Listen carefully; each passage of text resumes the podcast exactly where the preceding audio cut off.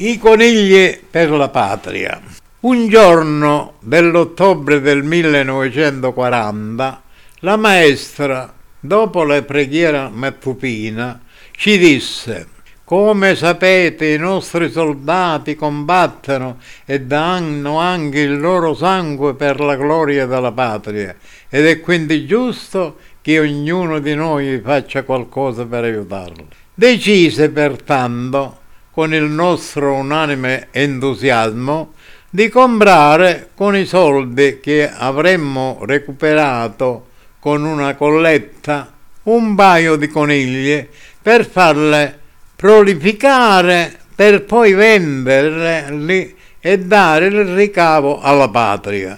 Ritornato a casa lo disse a mio padre e restò amareggiato da pochi giorni mi aveva dato cinque lire per la tessera dell'iscrizione all'Opera Nazionale Barilla e altri soldi per l'inchiostro, il calamaio e la carta assorbente, per cui, solo per non fare brutta figura, mi diede 50 centesimi che portai alla maestra così come fecero i miei compagni di scuola per l'acquisto dei conigli.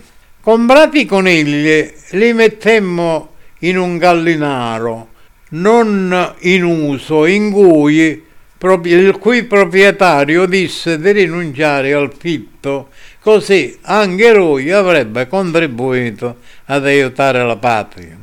Durante le ore scolastiche a turno andavamo a raccogliere erba, spesso a rubarla rischiando le botte dei proprietari che invece della patria non ne volevano proprio sapere.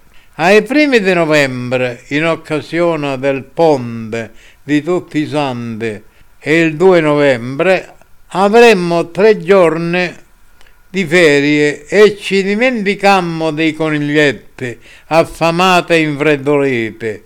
Al nostro ritorno a scuola li trovammo morte, secchite. Allora la maestra, per consolarsi, ci disse: I soldati hanno anche bisogno di lana. Domani portatene un po', prendendolo dai vostri cuscini.